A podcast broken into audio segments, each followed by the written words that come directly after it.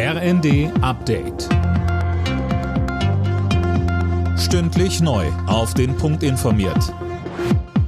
Ich bin André Glatzel. Guten Tag. Deutschlandweit wird ab heute das 9-Euro-Ticket für den öffentlichen Nahverkehr verkauft. Es wird für die Monate Juni bis August angeboten. Etliche Verkehrsverbünde befürchten, dass wegen des günstigen Tickets Busse, U-Bahnen und Regionalzüge völlig überlastet werden. Dazu sagte Bundesverkehrsminister Wissing im ersten. Und es waren ja die Länder, die gesagt haben, sie wollen, dass das Ticket bundesweit gilt.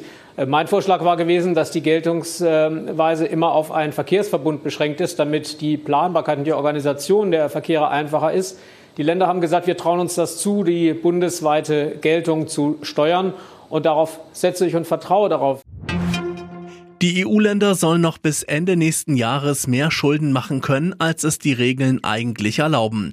Das hat die EU-Kommission wegen der wirtschaftlichen Folgen des Ukraine-Krieges vorgeschlagen.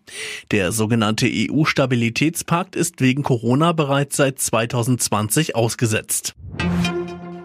Angesichts der aktuellen Lage hat die Ukraine das Kriegsrecht für drei weitere Monate verlängert. Das Parlament stimmte mit absoluter Mehrheit für die dritte Verlängerung seit dem Einmarsch der russischen Truppen im Februar. Mehr von Eileen Schallhorn. Neben der russischen Offensive im Osten meldete die Ukraine zuletzt auch wieder vermehrt Luftangriffe im Norden und Süden des Landes. Moskaus Ziel sei es, wichtige Infrastrukturen zu zerstören, heißt es vom ukrainischen Generalstab. Präsident Zelensky drängt weiter auf neue Verhandlungen, um den Krieg zu beenden. Auch Russland ist nach den Worten seines Chefunterhändlers Medinsky zur Wiederaufnahme der Gespräche bereit.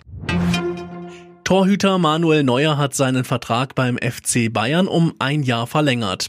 Der Kapitän bleibt damit bis 2024 an Bord beim deutschen Rekordmeister.